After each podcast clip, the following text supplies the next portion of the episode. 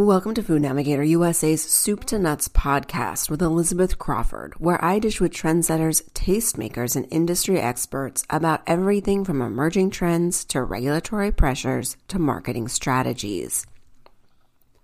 Warning letters sent last week by the Federal Trade Commission to two food industry trade groups and a dozen online health influencers questioning the adequacy of paid partnership disclosures may not be the harbinger of impending enforcement that some believe, but they do shine a light on common social media practices that the FTC deems as insufficient or is unwilling to give a pass to going forward. For example, in the letter sent to the American Beverage Association and the Canadian Sugar Institute, as well as several health influencers with which they worked, FTC suggests the common use of hashtag ad or hashtag sponsored somewhere in the text of the social media post is not the silver bullet that some people hoped. Likewise, the letters indicate a single passing reference to the sponsorship status of a post also may not be enough, especially if the platform uses multiple types of media to convey a message or if the players involved are not immediately clear. In this episode of Food Navigator USA's Soup to Nuts podcast, Laura Brett, the Vice President of BBB National Programs and National Advertising Division, breaks down the significance of these and other shifts in FTC's expectations around disclosures and endorsements for marketers and influencers. She also highlights what she says could be a new principle that FTC outlines, possibly for the first time in these letters which is a requirement that influencers not only disclose sponsorships, but also who sponsored them, especially if it's not immediately evident. And finally, Brett puts FTC's actions in context of other enforcement efforts and offers best practices for avoiding consumer confusion and staying on FTC's good side.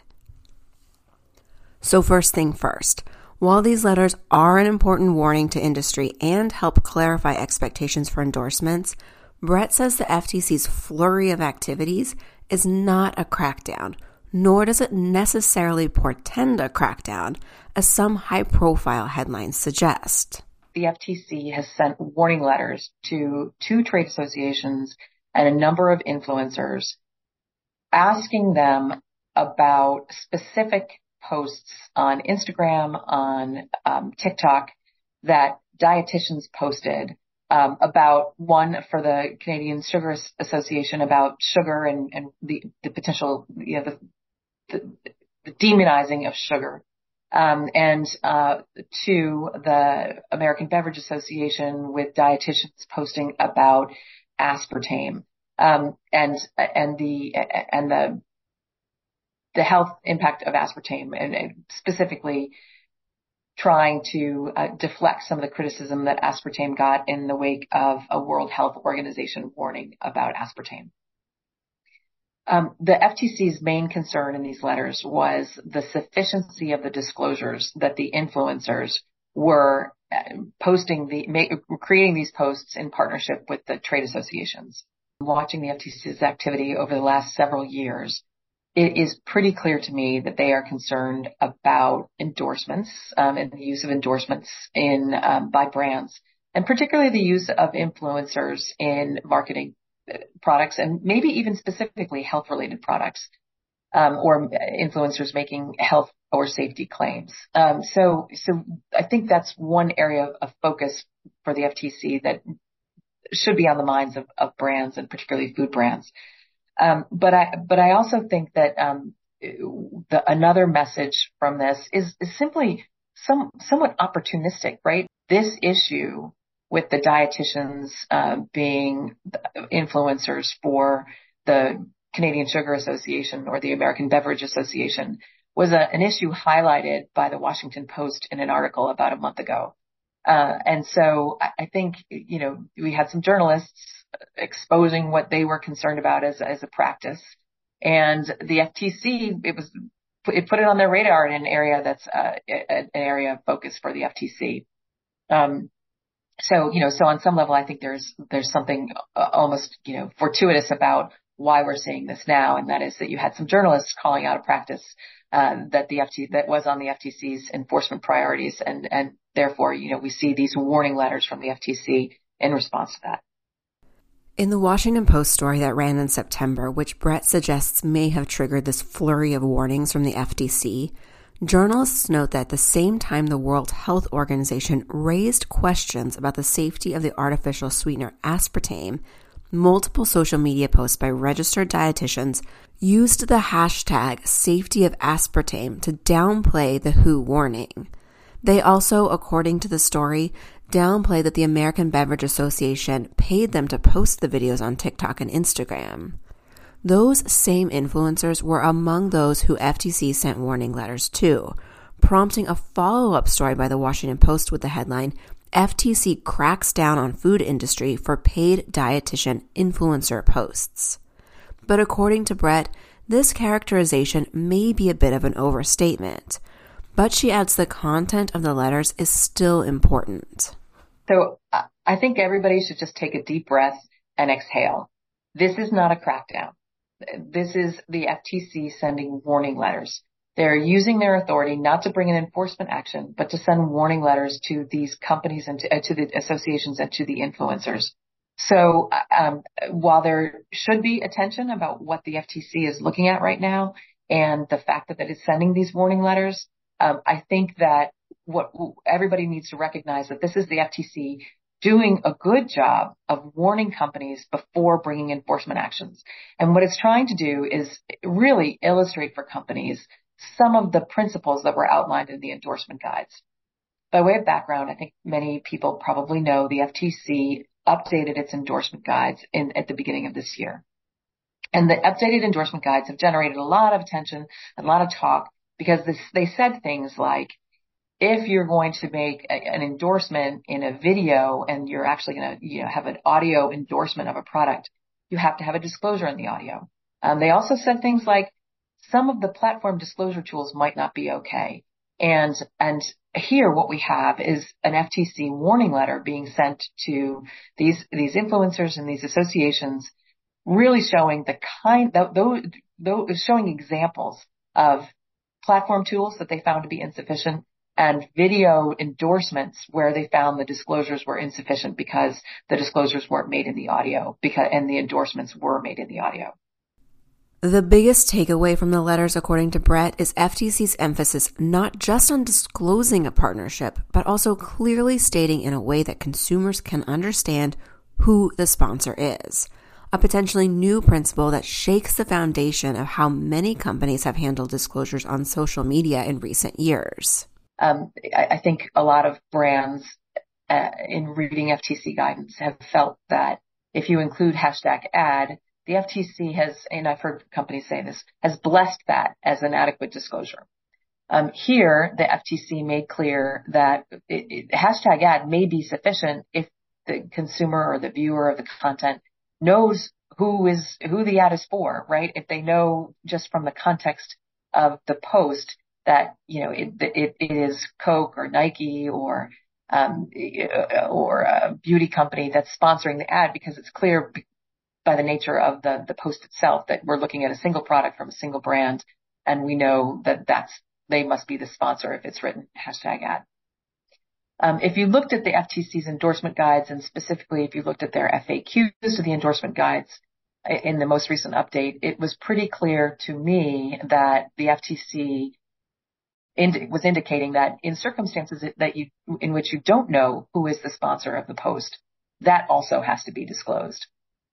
And I think that's the, one of the important lessons that is coming from this set of warning letters is the FTC reiterates in, in almost every single one of the letters to the influencers and the associations that one of the problems with the posts was not just the, the sufficiency of the disclosures in, the, in, in as far as its clear and conspicuousness, but also that consumers would not understand who was the sponsor of the ad based on just the either the paid post or the hashtag ad or the sponsored um, uh, labels that were being put on those posts.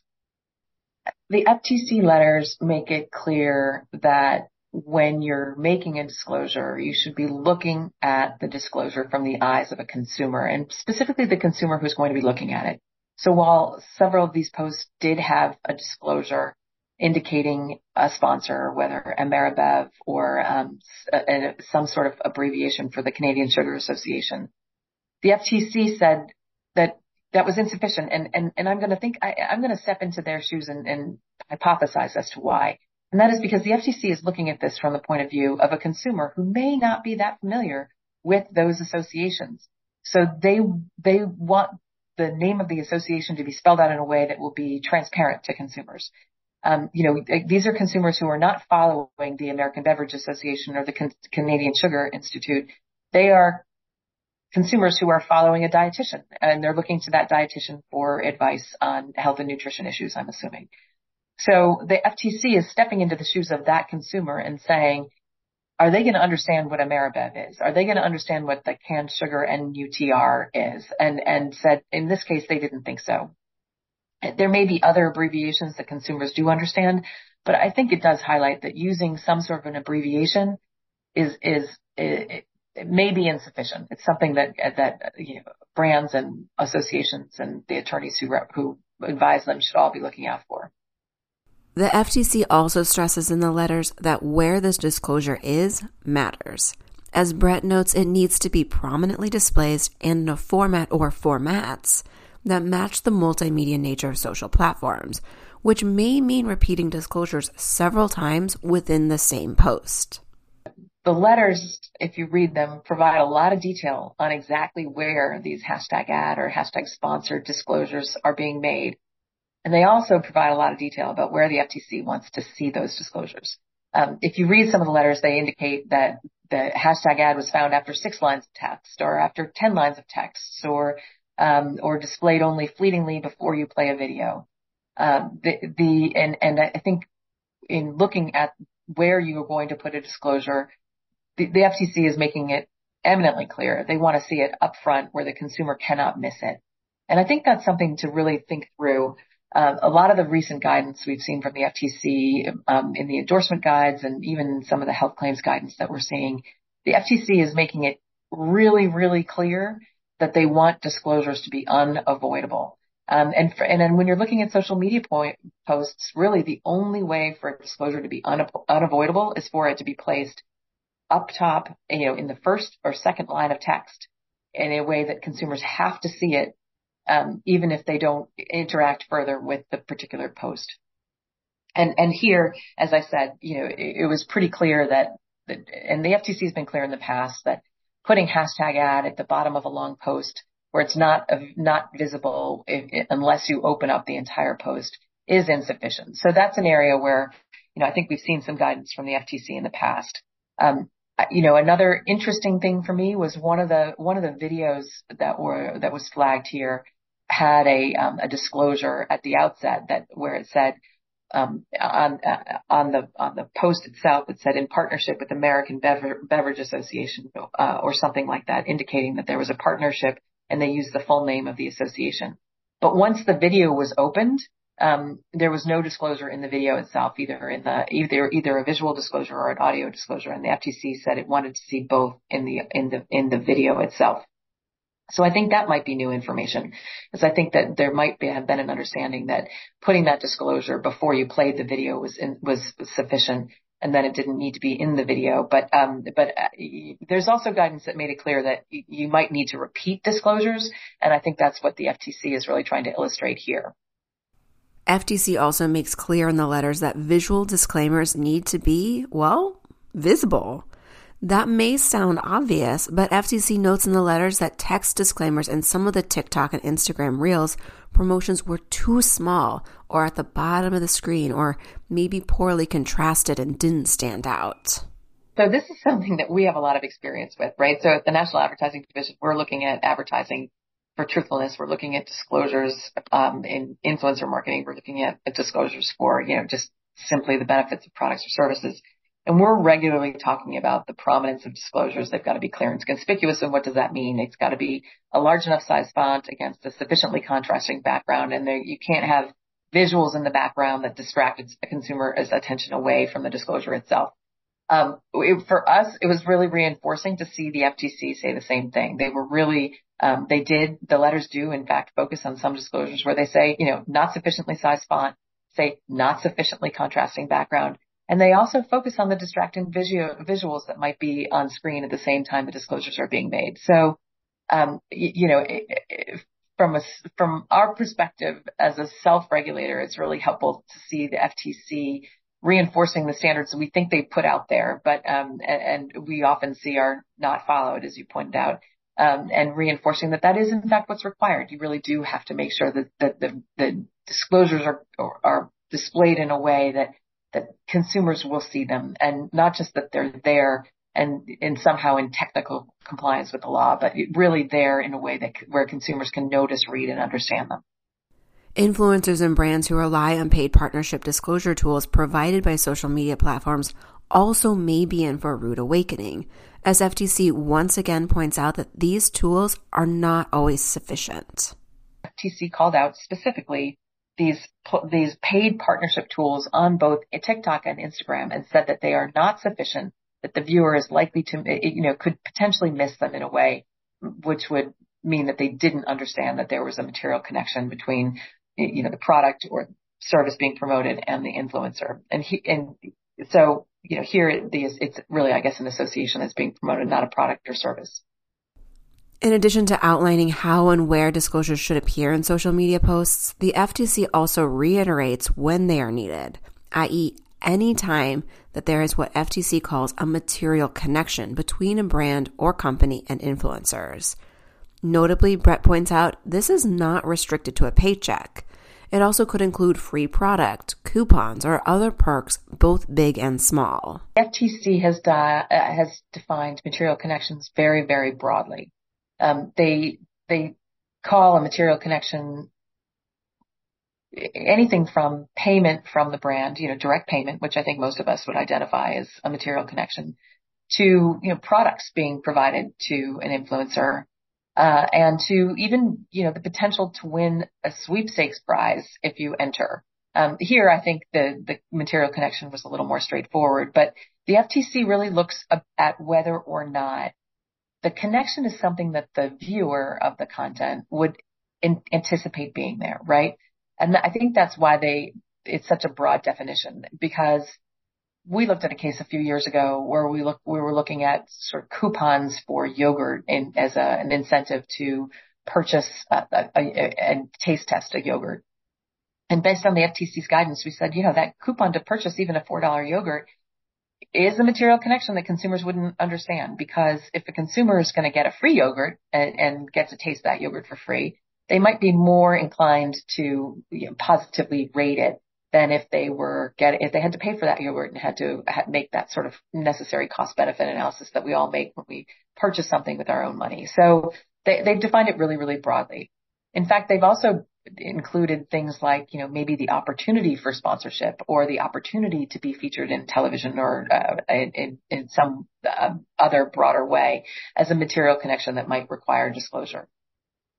I think for a lot of brands, um, one one surprise was that free product could be considered a material connection because so often they're sending free product to influencers because they want the influencers to try it and see if they like it.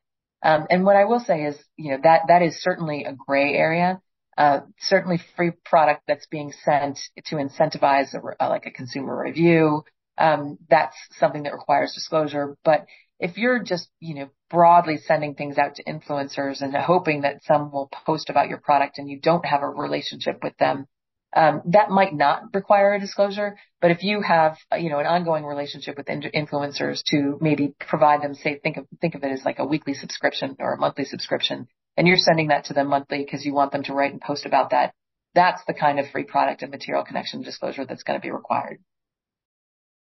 For now, the warning letters are just that warnings. But Brett notes they do caution recipients about the potential for sizable civil penalties if the companies and influencers do not take satisfactory corrective action.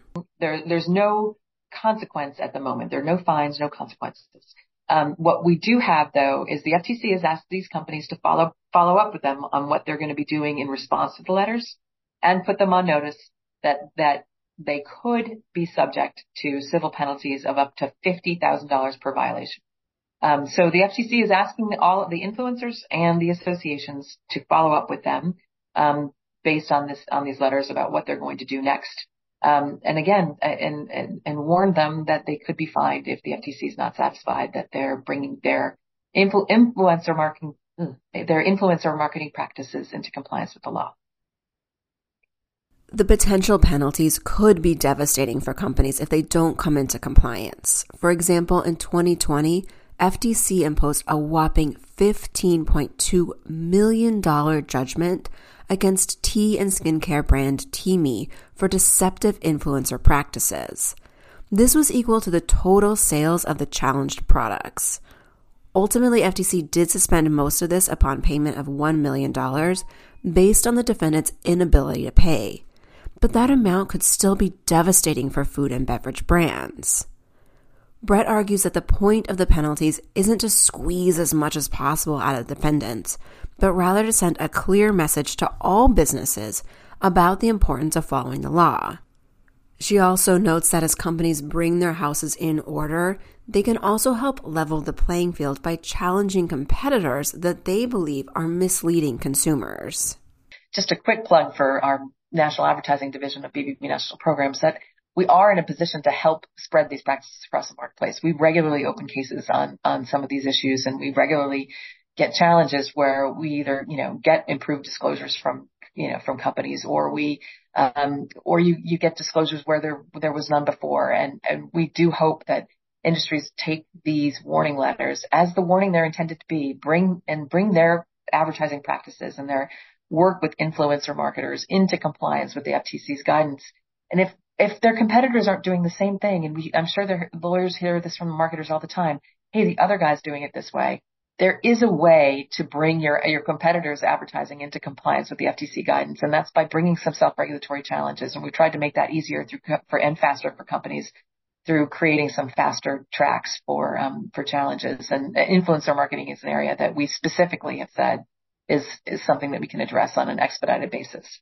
So with regard to influencer marketing specifically and the need for clear and conspicuous disclosures, we created not just a new track, but really a pathway within the track. So we've got a fast track Swift process that resolves any competitor challenges to a, an advertising issue, um, as long as it's a single issue in 20 business days um, we created a specific pathway within Swift for the the prominence of disclosures or even the existence of disclosure. It's just it's just a, a, separate filing under Swift, and we've made it less expensive because we know sometimes these aren't your multi-million dollar advertising campaign issues that we sometimes look at. These are small um, irritations, right? They're the things that your marketers complain about too, and and and complain that there are double standards. And so we wanted to create a, a pathway where you might be able to just kind of file a disclosure, a, a swift disclosure challenge. Again, that the whole thing will get resolved in 20 business days. It's the filing fee ranges from it's it's seven it's I think it's eight or ten thousand dollars depending on whether you're a national partner of BBB national programs and um and all you have to do we even created an online form you can fill out so that you can just say we don't think this disclosure is sufficient we don't think we think there's a material connection that's not disclosed at all and um, and we can take a look at the post and the disclosure. And we we we bring the advertiser in. We ask them, you know, do you have a relationship with this this com- this you know this influencer? Do you have um, and you know if not, then obviously we close the matter. But if they do, we would talk through what the the, the sufficiency of the disclosure and, and what a more what a clear and conspicuous disclosure looks like. Very often, when new companies come through this self-regulatory process, it's a real education for them. I mean, some small brands actually don't have legal advice, so their their marketers are out there without the benefit of of somebody who's told them about the FTC guidance. So it can often be an educational process for an advertiser. Um, and then in the end, you know, we issue a, a short decision that indicates whether what whether or not we make any recommendations for changes to the advertising. Um, and everybody goes their separate ways. And the good, I mean, we also have the ability to continue to monitor the advertising for compliance with the recommendation that we made. And it is a voluntary process, but companies that don't follow our self-regulatory guidance or even don't participate in, in the, the self-regulatory challenge um, will get referred to the FTC. And this is an area where we know we have the FTC's focus, right? We know the FTC is looking at these endorsement issues, these uh, these um, influencer marketing issues, uh, and so you know we're we're pretty confident the FTC will take action. It's it's pretty clear that the FTC follows up on our referrals because they keep a transparent track record of referrals from all of the all of the BBB national programs, advertising programs, and um, specifically the National Advertising Division referrals. In addition, in the influencer marketing space, we do have a relationship with Meta to report misleading advertising to Meta if we can't get the advertising changed. Um, it's a little trickier with regard to disclosures because those may not be considered ads, but we do have a reporting channel and may be a good resource in getting um, getting some action taken on those just directly with the platform.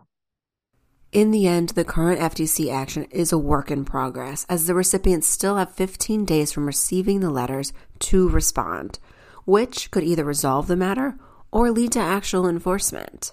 But either way, Brett says the message to the industry is clear, which is that the long used hashtag ad or hashtag sponsorship is not a silver bullet, and companies need to clearly disclose material connections, including both the sponsorship and the sponsor. With that, we have reached the end of another episode of Food Navigator USA's Soup to Nuts podcast. I hope that you'll join me again for another installment. And to help you remember, I encourage you to subscribe. Until next time, this is Elizabeth Crawford wishing you a productive, profitable, and safe week.